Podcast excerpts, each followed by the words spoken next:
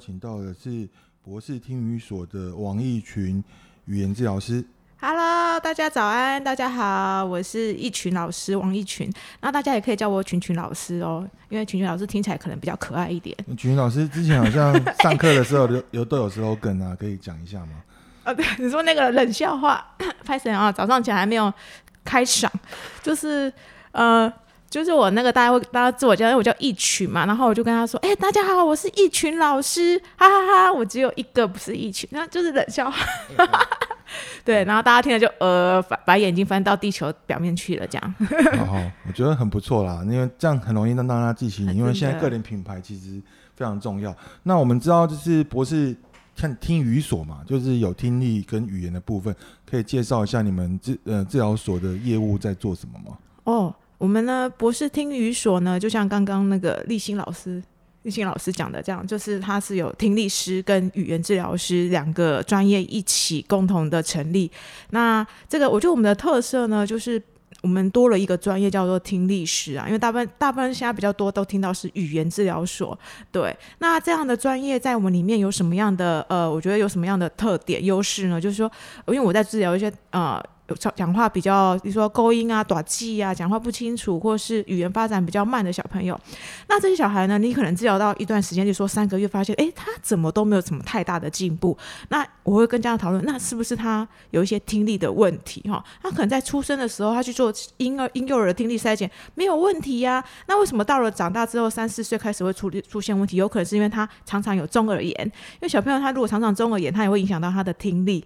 那听力不好，他当然语言就。听不好，当然就讲不出来，所以我就会转借给我们的听力师去做一些听力的检查，然后确认说，哎，是不是听力影响到他语言的发展等等这样子，嘿。然后听起来就是我们在学习讲话的过程是先靠听，然后模仿，就是再讲给人家听嘛，是是这个意思吗？没错，没错，就是这个是一个历程呐。我我们大脑也是一样，我们的接收是在我们。听力的接收是在我们的颞叶嘛，哈，耳道进去，然后颞叶去做处理，然后再往前传到我们的额叶去做讲话的这个流程，这样子。嘿，好，那呃，治疗所的那个病人群啊，大概大概都是什么样的？都是小朋友吗？还是说会有那种想要想学唱歌的可以找你，还是怎么样？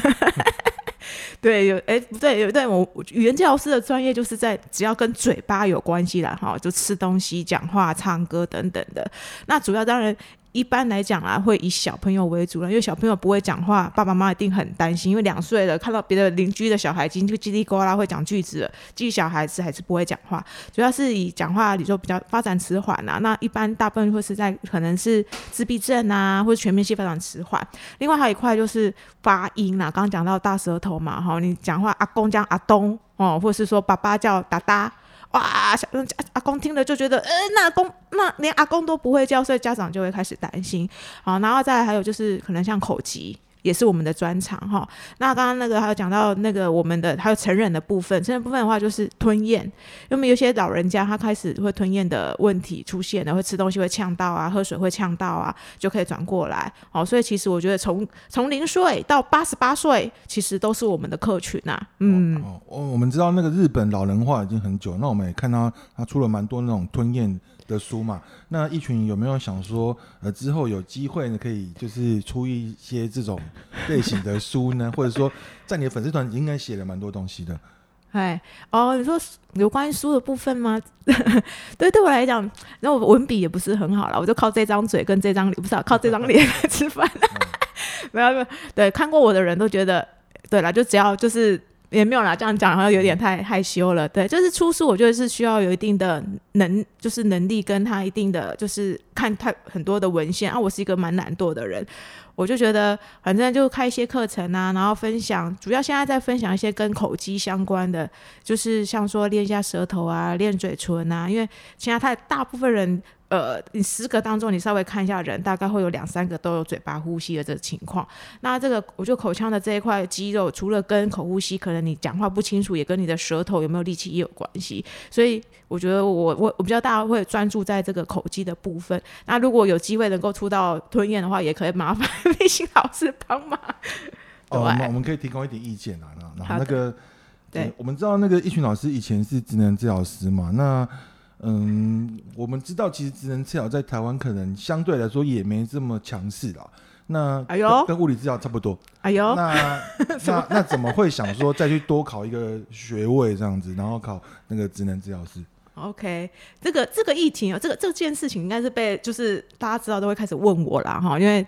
因为跨专业，跨什么跨专专业？糟糕了，我讲话怎么有点口齿不清？好的，就是它算是一个斜杠啦。但那这个东西，其实我就回到了十年前吧。十年前哈，我那时候我第一份工作是在星光医院，我做了职能治疗师。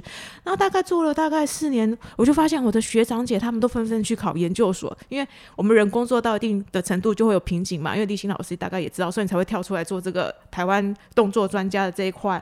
对，那。就发现了说，哎、欸，怎么办？我觉得我工作开始倦怠了。病人来，我就赶快说，来，阿贝来，立着行爬楼梯哈，阿哥来这个转转圈圈。你每次来就会做一个很 routine，就其实已经不太会去帮病人想这个接下来就是做一个 specific 的设计。那我想说啊，我应该要去念点书，让我的、嗯、让我的知识啦，或是我有更新的一些观感进来啊。哎，我就发现，哎，为什么？小朋友进入语言治疗师那个神秘的小空间之后，出来都很开心，手上拿着糖果哦，然后跟爸爸妈妈就是很就说哦，老师妈妈，我好喜欢上老师的课，老师都会教我讲话，然后请我吃东西，然后每次进来职能治疗那个小朋友，我们都帮他拉筋嘛哈，然后做一些很出力工作，所以小朋友来职能治疗都会哭啊什么的。当然不是老师打他哦，要先前提先讲一下，因为比较累了。后来我就想说啊，要做一点改变，我就去就去问了语言治疗师说，哎，我们那个曾老师，那个曾老师，曾老师那个语言治疗到底在做什么？我觉得我也遇到一个很棒的老师，他就说啊，不然一群你可以来看一看我帮小朋友上课的样子。然后我一进去就觉得说哇。真的很棒哎！其实我们一般外面外面的人就想说啊，语言治疗师就是跟小朋友啊那拉赛几类的课啊，一堂课就过去了，然后就很开心这样。对，那我就说哎，其实我觉得我还蛮我蛮喜欢跟人家聊天，我就说啊，那不然我再考考看。语言治疗，因为那时候其实有两间研究所哦。语言治疗的学制是这样的，我们不不一定要从大学开始，你可能有一个大学的一个文凭之后，然后你就去考了研究所。那研究所你在实习之后考到了证照，哎，其实就可以拿到语言治疗师的证照。所以其实语言治疗师跟一般的治疗师比较不同是，我们可以直接。跨了一个一个等级这样子，对，然后哎，很幸运的就在第二年我就考上了市北这样，然后就呃就就拿到了语言治疗师的证照。那我觉得语言治疗给我的比较大的一个回馈，就是因为语言治疗很贴近人呐、啊。我就常常说，你如果一个人你不能吃东西，然后也不会讲话，有没有意义？可能就觉得人生缺乏了意义这样子啦，嘿。因为我觉得台湾的医疗人员其实还是偏重在就是医疗服务上面。那对于沟通这部分，其实就是大家还是有待就是学习啦。我觉得，呃，这跟可能其他国家有点不太一样，因为可能我们从小的教育就没有教我们就是做这些事情。沟通什么沟通？就。跟你聊天啊，说话的艺术是吧？类类类似像这样，就是说不要让他觉得那么紧张啊，或者是说，然后跟他解释说我们现在要做什么。那但是因为健保环境下，他可能就是必须要很快速的去做这些事情，没有办法，就是让我们感觉好像被服务到、被服务到，或是被同理到。哎，我觉得立新老师这个讲的很好。为什么我会从医院体制要跳出来？我现在，因为我现在做的是，因为叫做博士听语所、听语治疗所，治疗所大部分是做自费的。那一般来讲，我们会想说，哎，在医院啊，你在医院就好了，爽爽的做，你做到退休也 OK 啊，对不对？你病人只要不要发生什么太大的问题。那为什么我想出来做这件事情？其实，我觉得在医院后来会变成是一个赚钱的工具。因为你就一堂课塞个两三个小朋友，然后你知道一堂课有几分钟？三十分钟，那一个平均下来，一个小朋友大概只讲了五六分钟。对，那你要在这样的环境之下，能够让孩子有很大的进步，我觉得是非常的困难。除非有一件事情，家长在家非常认真的教。对，那为什么要做自己出来做这个自费？我觉得就是因为我想要让小朋友他在这一堂课五十分钟内，能够完完全全的帮他的课程做设计，符合他的问题，符合他的需求，然后能够再来，重点是能够跟家长做很棒的卫教。因为我觉得我们不是我们不是最重要，就最最最最重要就是家长能够陪伴这个孩子。对，所以我觉得，诶，能够让我自己出来做这个自费的话。家长的回馈还有小朋友进步，才是我最重要的一个支撑点。哎，是因为通常就是到了年纪之后，大家就是会比较重视功课了，然后就我觉得专业的部分呢，还是给专业的教，我觉得会比较好一点。好，那么就是有 OT 的基础之外啊，那呃，会觉得他跟 ST 的治疗理念就是会有什么差异吗？或者说呃，想法上会不会帮助你去做好这个工作？哦。这个这个，我觉得我也是一个真的拜 OT 所赐啊，因为我觉得我们以前在 OT 有练到解剖学，而且我们真的是有看到大题，然后有跟大题老师老师致敬一下。对，就是我们其实知道每一条肌肉，但但但当然呢，我们那时候在大学练那个解剖学真的是很痛苦啊！你每天就是泡在那个福马林，然后那个味道什么的，你那时候其实没有很享受这个过程，只是想说我要赶快 pass 就好了。对，但是因为有这样的一个解剖学的基础，我觉得让我在现在做一些语言治疗的部分，我会对于对舌头。对口腔、对喉咙的这个肌肉的这个机制的位置、肌肉的的功能，哦，它的神经支配能够有比较，我觉得对我来讲会比较那个基础会打得比较稳，所以我们在做吞咽的时候，我觉得我会比较大胆一点，就是我会觉得。哎，我知道说他大概能够会预估说，哎，他大概问题会在哪里？他是因为舌头舌根没有力气吗？喉咙没有力气吗？还是他的会咽软骨没有盖好？好，我大概会有这样的一个，我觉得是一个灵，一个一个比较大的灵感哦，对这个病人。然后对于这个这个，在我的吞咽部分有蛮大的的的一个进步，就是大那比较大的一个呃，对我来讲。治疗上我会觉得比较大的一个怎么讲安慰剂吗？还是什么？就是我会有比较大的信心呐、对，那另外的话，另外一块的话，就是在我的活动的设计上，因为我觉得 OT 很讲究，就是 ta 呃 task analysis，就是工作分析嘛。那我觉得我在我治疗这个把这块的理念拿到 ST，就是我知道啊，这个小朋友如果这个活动做不好。哎，对他来讲，可能可能是有点难啊、我就会自己再调整一下活动，我会去帮这个孩子的活动做一些分析，这是我在 OT 的哎学到的，我会把它运用到 ST 啊、例如说，哎，我发现说，哎，这个孩子为什么讲不出来啊？有可能是他。可能他的他理解不够好，所以我可能不会一直要求说，来，你跟老师说这是桌子，这是椅子。我可能会让他先说啊，你先指指看桌子在哪里哦，或是哪一个可以用来吃饭的，你指指看，他就可能指汤匙啊。我自己就会帮帮忙他在这个活动当中，不会让他感到挫折，然后得到一些成就感，然后又有一点挑战性这样子。嗯，哦，哦，那看起来也一部分要牵扯到认，也 要教一点认知嘛。对，我觉得还蛮不错的，就是又有感，又可以兼着做一点感觉统合，然后再加认知，再教你讲话。哦，来送你这边实在是 CP 值太高了，对，一举数得啦哈，就是我觉得 CP 值很高，对，对，然后对，其实其实我觉得。呃，ST 其实它包含很多啦，可能你可能要认知，刚刚也像立新老讲认知，因为其实认知是贴着语言走的。你认知不好的小孩，他的语言其实不会进步太大，所以我们其实来也会教一些颜色啦，一些方位词啊，哦，但是你不是单单像外面的，哎，我也不晓得外面老师怎么教啦，就是有些老师是就是图卡拿出来就是一直指认，一直指认，当然小朋友会觉得很无聊。就我觉得语言治语言治疗师是一个魔术师，他会把很无聊的游戏变得很快乐，所以语言治疗师自己要很嗨。哎呦，你自己你不能说来小朋友哇，你答对了，好棒，好棒。你可能会说，你可能会加一点情绪，是哇，你怎么这么厉害？然后就是知道，整个堂课老师都觉得自己很像个演员这样子嘿。然后我觉得还有加上，对对，就是刚刚讲的，我的感统也会放在里面，因为我会给家长说，哎，妈妈，我觉得他的口腔有一点敏感，因为现在小朋友怎么样？挑食啦，吃很慢啊，不喜欢咬啦，那有可能就跟口腔敏感有关系。我就跟妈妈说：“妈妈，那你回去可能要做一些，可能不止口腔敏感哦，他可能全身都敏感。所以我会把 OOT 的这个感觉统合也放进去。回去可能你要帮他刷一点身体，要帮他做做一点触觉刷的的那个的刺激啦、按摩啦等等，让他身体的感觉先能够减敏感之后，他口腔的敏感才能够被解决。” Okay, 对，那看起来跟物理治疗是完全相反，就是小朋友看到物理治疗，看他逛逛的贵，是吗？是看到语言治疗师，你是这样，你是怎样这样虐待人家哈、哦？没有，因为有时候要要求就是做大动作的时候，其实比较累了啊，所以你一定要呃跟讲话不一样，就是讲话是快乐的嘛，就是你吃东西是快乐的，丢这样子。对，那我们想请你跟我们介绍，就是说那个呃语言治疗在那个研究所大概会读些什么东西？哦。这个这个也是很多那个小粉丝会私讯我，因为现在很多专业，有的英文系毕业的啦，哈，有的老呃教师系毕业的老师哈，就是特教系毕业，他们都想要来练语言治疗师，我觉得很好。一个专业它其实是需要不同的一些，我觉得是集思广益啦，或者是互相交流。然后很多小粉丝说：“老师啊，那你是怎么准备的哈？”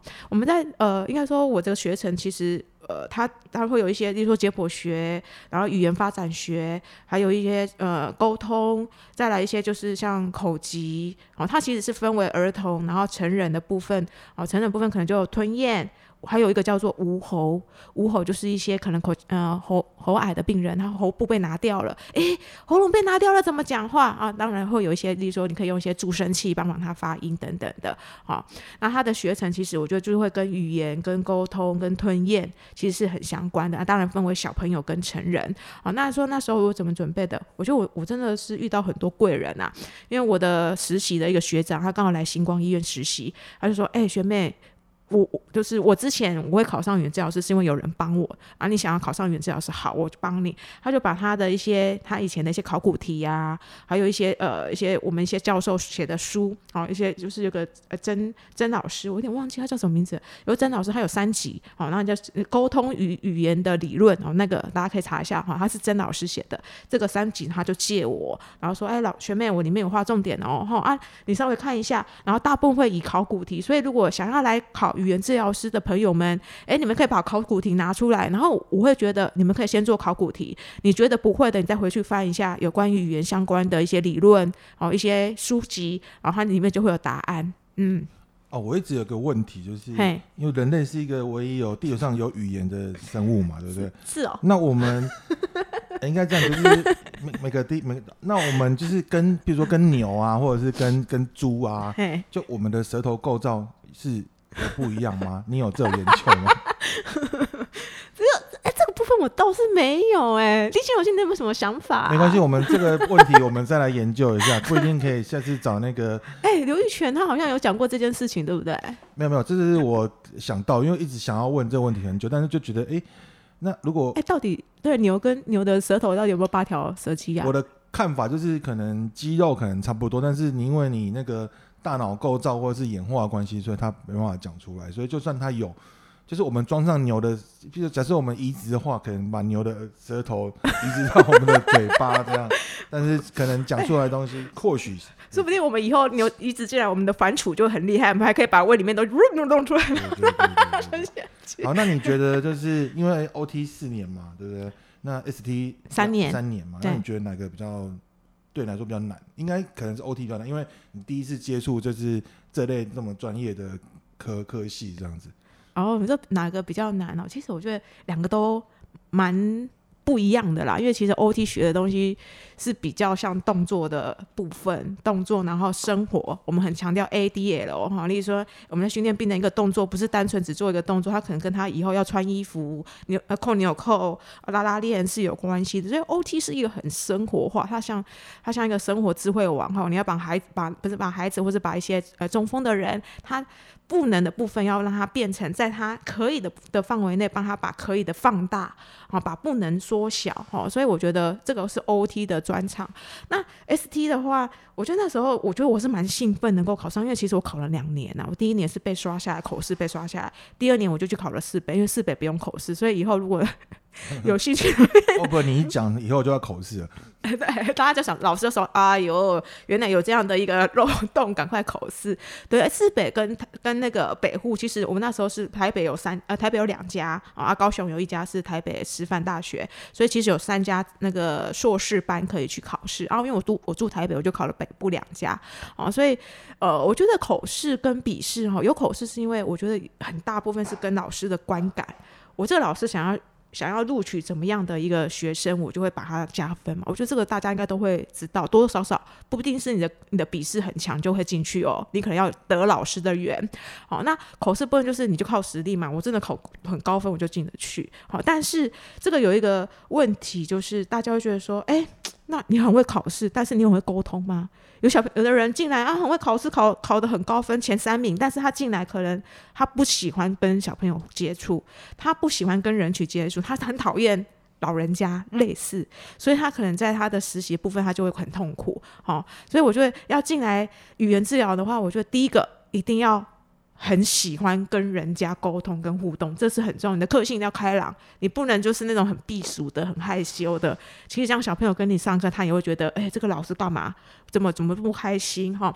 第二个，他可能对于人的这个构造，例如说一些解剖学，他是要有一定的兴趣的。对，好，这个部分是跟我，因为我觉得吞咽这东西非就是呃，它是一个蛮蛮关心到人的生命的。它不像讲话，你讲话教不好没关系啊，因为其实讲话教不好也还好，小朋友不会怎么样。但是如果你吞咽教不好，你可能那一刹那就给掉，卡在喉咙，病人就欧卡了，欧少哦，对，欧卡他就就掰了，很危险的。所以你可能对一些基础的一些肌肉学是要有有一些概念的。对，好，那我们知道就是这个舌头肌力很重要，那。大那舌头肌力，你觉得呃，这个是要帮助我们做一些什么事情呢？舌头的肌力吗？舌头的肌力，我觉得是跟呃部分可能跟讲话啦。哦，然后跟他的，例如说呼吸，哎，大家想说呼吸跟可舌头有关系吗？有，你舌头要放对位置，它的静态位置要放对，它的呼吸才会在鼻呼吸才会是对的。好，另外第三个就跟他的咀嚼吞咽，你的舌头没有力气。我发现现在好多孩子舌头没有力气，吃东西都吃得很慢，因为他的舌头没有办法左右把东西呃侧移到他的臼齿上面去做磨的动作，所以他大部分是用门牙在咬。好，所以舌头的部分，我个人是觉得跟这三件事情是有关的。立新老师有没有要补充的？哦，我没有，这是你的专业。那这个对大人有好处吗？这个？当然要啊！哎，没有，没有啦，就是增加一点社交。哎，周，哎，说真的有哎，我曾经看过一个文献，他说，哎，舌头那个舌系太太短会影响社交。因为你知道，因为外国人他们很喜欢怎样要 kiss 嘛？他说哦，实在太会才会会太短啦，会影响到呃你的那个你知道亲吻的技巧等等。我说哇塞，这个文献也写的太精细了吧？对对对。那个有粉丝刚好问到这问这个题，他就说：那、啊、你那老师，请问平常在教人家练舌头，那觉得垃圾是不是一种锻炼舌头肌力的方法？我哟，这个粉丝也真的能够那切中要题。哎，练，其实我觉得是哎、因为你你知道那个技巧跟我就是跟舌头的肌，如果你知道你跟那个人 kiss 之后，然后满嘴都是口水，我就觉得那个人那个那个可能跟口腔肌肉是有关系，就跟小朋友一样嘛。你小朋友不太会亲吻，他可能亲你的时候他怎样？他不是他不是用这个方式，他是用。就跟狗一样，嘿，他整个用舔的，然后整个人跟跟你抹上去，所以你整个脸都是口水，好，所以他就是那些不太会吞口水的小孩，你稍微分一下分看一下，他大部分都是嘴巴都开开的，所以他的口水都吞不下去，所以他的嘴巴开开，他当然嘴唇的肌肉、舌头的肌肉这些力气自己都会受到影响，对，所以呢，当你要有好的接吻技巧，请你要先来找王老师练舌头肌肉。哦，记得指明博士听语所。好。那老师会因为平常叫他练舌头啊，就是对于吃东西这个，诶、欸，就是味道会不会觉得比较讲究吗？会不会？哦，你说味道跟吃东西有没有关系？是不是？不是不是，我是您您您自己，或者是说会因为这样，然后会特别就是呃，有有对这有要求吗？你说我自己啊？对你自己，我自己本人啊？嗯、你说我是不是美食专家啊？呃，我是说练舌头之后啊，会不会特别敏感？比如说，哎、欸，我练二头肌，然后我说二头肌特别强，那我练舌头，那我舌头上面的一些呃味蕾就被放大了，对对对，是不是？会有吗？你觉得我对我来讲，我本身就是个爱吃的人呢、欸，所以说，哎呀，我也练，但是我觉得对我最大的最大的帮忙哦，舌头变强之后，我觉得最大的帮忙是，我觉得我吃东西好像能够比较能够好好的。进食，我以前是一个狼吞虎咽的人，但当我好好练完舌头之后，我觉得，哎、欸，我比较能够细嚼慢咽，或是我吃东西，我比较能够好好的品尝这个东西。对，这是我我我自己最觉得最大的进步了。那其他的部分可能要问一下我的身边朋友。啊，最近就是有一些节目都在讲一些什么说唱啊、rap 啊，你会怎么看这些人的舌头？B-box 这些舌头，他们是呃的功能是怎么样？你说这个哦，这部分，我觉得他们。这个，因为我其实我对这个这个老舍这件事情，我没有到非常的有兴趣啦。对，但我个人我个人是觉得他们的舌头应该是应该会，我觉得他们的舌内肌跟舌外肌应该是算蛮灵活的，他们才会发出不同的声音。对，我这块我真的没有什么太大研究呢。老师你有吗？哦，我是没有的，但是这个也是粉丝问的，那他们都觉得这很有。对这个有有兴趣，是不是舌头的那个灵活度越好，例如说它可以变得莲花舌，它就可以 B pass 越强啊？因为有时候其实是那个，因为有时候是呃我想即我口嘛，但是有时候很多时候是你的嘴巴跟不上大脑，就是你大脑运转速度太快啊、呃。但是他们就是可能就是背起来，然后可以很快速练。或许我在想的就是他在呃平常的时候他就已经练了几百次，我们不知道，所以我们在台上的时候好像就会觉得，嗯，台上。台上十分钟，台下十年功，对，对不对？嗯，我觉得，所以这个应该是练习来的啦，对不对？那个 B-box 那个样子，对不对？我们看老师就是常常上电视或者是广播嘛，对不对？那有 有，有在经营粉砖，那大家有有在呃注意的话，应该都可以看到他嘛。那那你的图表也做的非常漂亮，可以大家跟大家分享一下，就是说，嗯、呃，经营粉砖这一路来有什么有趣的事情，或者是教大家怎么去呃经营这些东西吗？哦。对，哎、其实我觉得这件事情很妙，哎，你看哦，你在五年前你会想到一个语言治疗师、一个心理师、一个物理治疗师要经营粉专这件事情吗？你会觉得说这个这件事情应该是对自己事不相关啊？你这些应该是那些网红啊、YouTube 才要经营的，怎么一个治疗师要出来经营这个？这一个自己的品牌哦，对，那嗯、我觉得经营这个部分是刚好有一个机有一个机缘呐，因为我们以前呃，我的我在那个戏子国泰嘛哈，有一个心理师他在经营哈，他是蔡老师，然后哎，我看他经营哇，他整个就是家长就是他的那个客群就蛮多，就是大家会指名说我要找戏子国泰蔡老师等等的啊，那我们就会说，哎，蔡老师你是怎么弄？就是跟他请教一下，然后跟他请教之后，他就跟我们教我们说，哎。第一个，你要，例说，先要自自自介啊，哈，介绍自己的特点在哪里，跟其他的语言治疗师比较不同的地方在哪里。再来，你可能要放上美美的照片，然后所以要自己去拍一组啊，例说外面去拍一组那个照片，形象照等等的。再来就是本本专的内容，就是你不要写的太长，因为现在家长没有太多时间在给你看肉肉等的东西，简简而要什么？那那个成语怎么讲？简而该要还是什么的？嗯，就。我，我忘了来，你知道我们那个国文的造纸不是很好，造诣啊，造诣不是很好。好的，反正就是你的那你的内容一定要很简单，然后让大家一目了然。再来，所以你内容很简单，你要靠什么？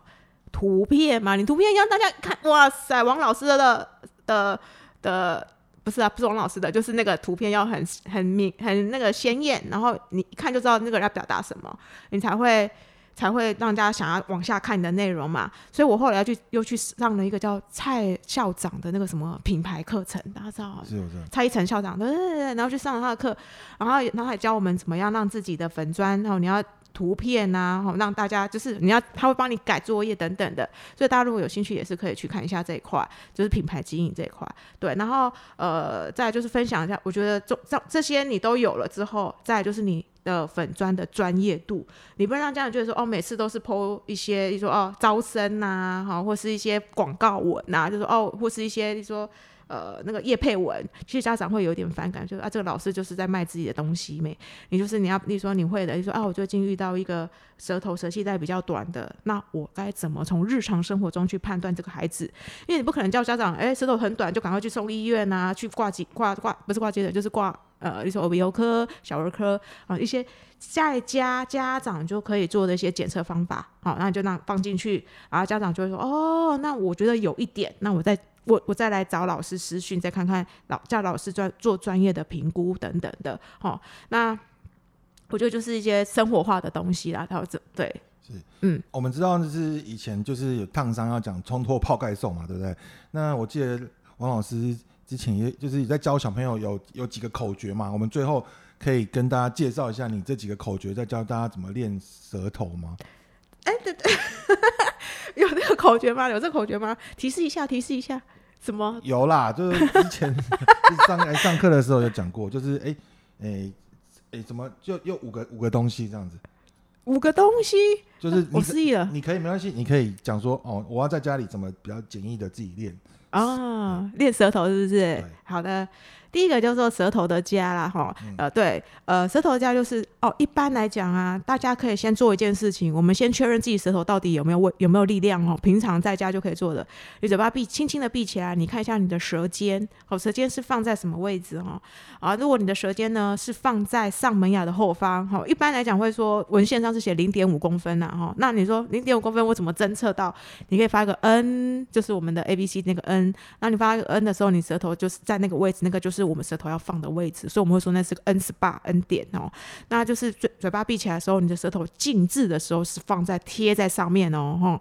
那如果当你的嘴巴闭起来，你舌头是放在下门牙的后方，哇，那代表你的舌头平常就是比较松软、比较塌的小的人呐，哦。那这个你就先练第一招，就是舌头点上颚，哦，我们就说舌头点在那个 N 点，所以就把 N 哦，点在那里，然后嘴巴尽量的睁开，打开到最大，那这样子维持大概二十秒，每天做三回，每天做三回。这个是舌上顶，哦，舌上顶。第二个舌上吸，你会顶完之后，就把你舌头整个吸上去，好，先顶再吸，好，吸上去，好，吸着，所以是整个舌头呢吸在你的上颚哦，一大片吸在上颚，好，那吸着一样，嘴巴维持打开二十秒，做三次，再来弹，好，弹。哦，所以弹的时候呢，有一个要点，很多人弹的时候下巴会跟着动，那不是弹的时候呢，其实是下巴不动，是你的舌头吸上去再放下来，所以你在弹的时候不是，大家可以感觉不一样，这个是比较像是下巴在动，那真正应该是 是扎实的哈，扎实的，所以先。先点，再吸，再弹，好，再把它再来第四个舌头，把它往前伸，伸得很长，越长越直越好。好，伸出来的时候，你要让它的舌头是在悬空在这个半空中的，不可以顶在你的上颚，不可以顶在你的上牙下牙齿上面，它就整个是悬空的往前啊，往前，然后稍微勾起来，好，勾起来，好，这样子，再来这个是往前伸，最后一个卷木棒。哦，你伸出来之后，你在你的那个拿一个那个冰棒棍，给它冰哈啊，把它放在你的舌头上面，按舌头能够把那个木棒卷起来，好卷起来，好，那维持一样二十秒做三回，哦，所以教大家顶、弹、吸、伸，然后卷。哦，谢谢那个，马上马上就有口诀，看五字诀很好，就是好好好背，好背，好那。大家如果就是有这方面的问题，可以就是私讯一群老师的异口同声的粉丝页，或者是呃博士听语所。那我们谢谢一群老师，我们下次见，大家拜拜拜拜。